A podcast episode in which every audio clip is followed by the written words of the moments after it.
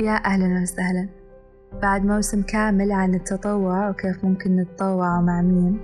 وعن أنواعه وأشكاله وكيف ممكن يأثر على حياتنا وشخصيتنا. اليوم راح نحكي عن التغيرات الحاصلة في المشهد التطوعي من خلال تأسيس المنصات التطوعية الرسمية وإصدار نظام العمل التطوعي اللي ينظم مسيرة العطاء الإنساني اللي نؤمن فيها كلنا. وهذه التطورات اللي طرأت على ساحة التطوع خلتني أتساءل كيف ممكن يكون مستقبل التطوع؟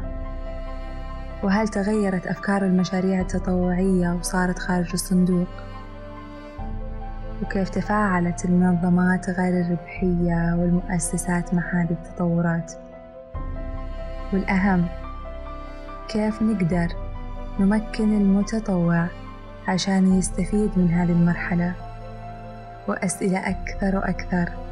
جاوبني عليها المرشد عبد الله بن محمد الجريبي السلام عليكم ورحمة الله. طبتم وطابت أيامكم وأسعد الله أوقاتكم بكل خير. معكم عبد الله بن محمد الجريبي أخصائي إرشاد تطوعي وحاصل على الرخصة الدولية للعمل التطوعي. اليوم بعد التغيرات اللي طرأت على ساحة التطوع أكيد المستقبل التطوع بيكون أفضل. أكثر تميز وأكثر إبداع والأهم من هذا كله هو حفظ حقوق المتطوع وترتيب العمل التطوعي والبعد عن العشوائية كذلك توثيق الجهود وحفظها والأجمل أن إطلاق المنصات التطوعية ساهم في زيادة الفرص التطوعية وإشعال الحماس في قلوب المتطوعين.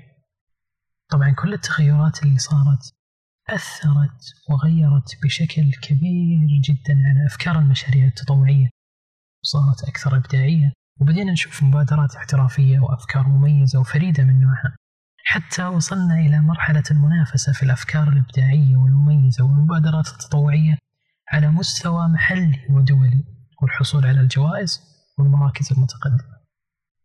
تفاعلت المنظمات غير الربحية والمؤسسات مع التغيرات اللي صارت على ساحة التطوع لتواكب المرحلة والتطور والنقلة اللي صارت ومستوى الاحترافية.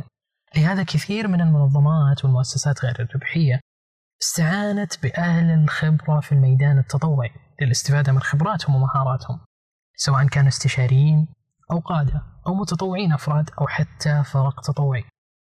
أيضا ما ننسى برنامج إدامة واللي هو معيار وطني لوحدات إدارة التطوع في المملكة اللي كان له دور كبير جدا في تطوير المنظمات غير الربحية. في العمل التطوعي نحتاج إلى بناء شراكات تطوعية مع جهات تنموية عشان يكون العمل ناجح. لكن في الشراكات لازم يكون فيه آلية نتبعها عشان تكون الشراكة ناجحة. أولا الشراكة تكون مبنية على وجود احتياج يعني في سبب ولهذا السبب بنسوي معكم شراكة. ثانيا نحدد وش المطلوب من الجهتين وش لهم وش عليهم. ثالثا الالتزام من الطرفين.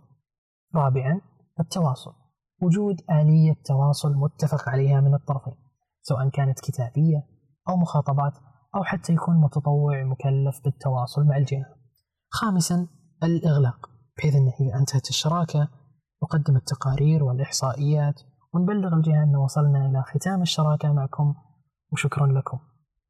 تمكين المتطوع في العمل التطوعي شيء مهم جدا. يهدف إلى منح الثقة والمشاركة في أداء ما يرى مناسب ويحقق أهداف التطوع والمنظمة المنتسب لها.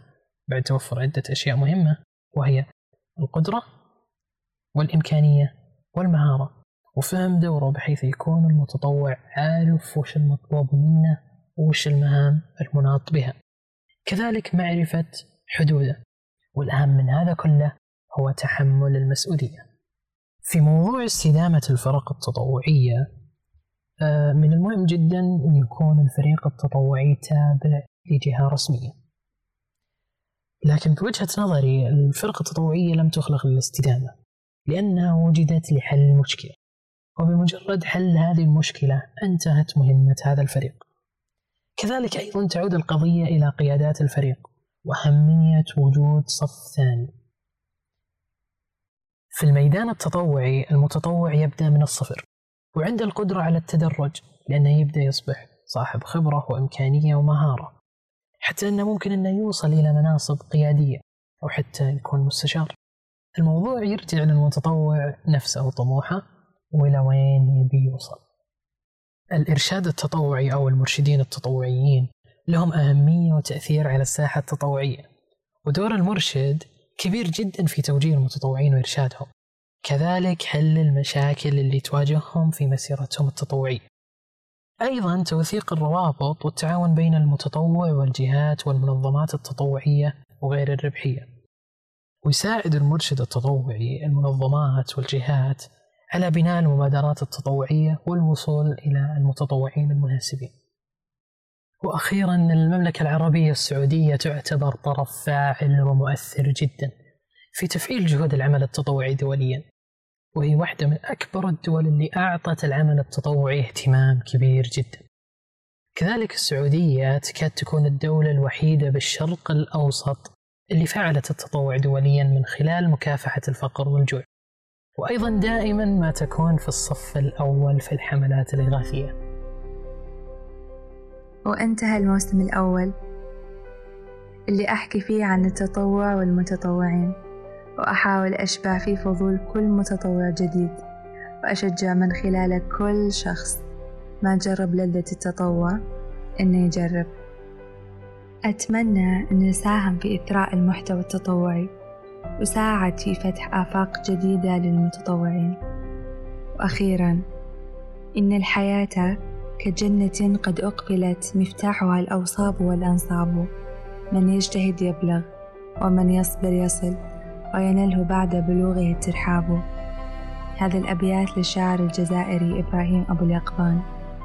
وهذا بودكاست عطر وأنا عبير عبد العزيز.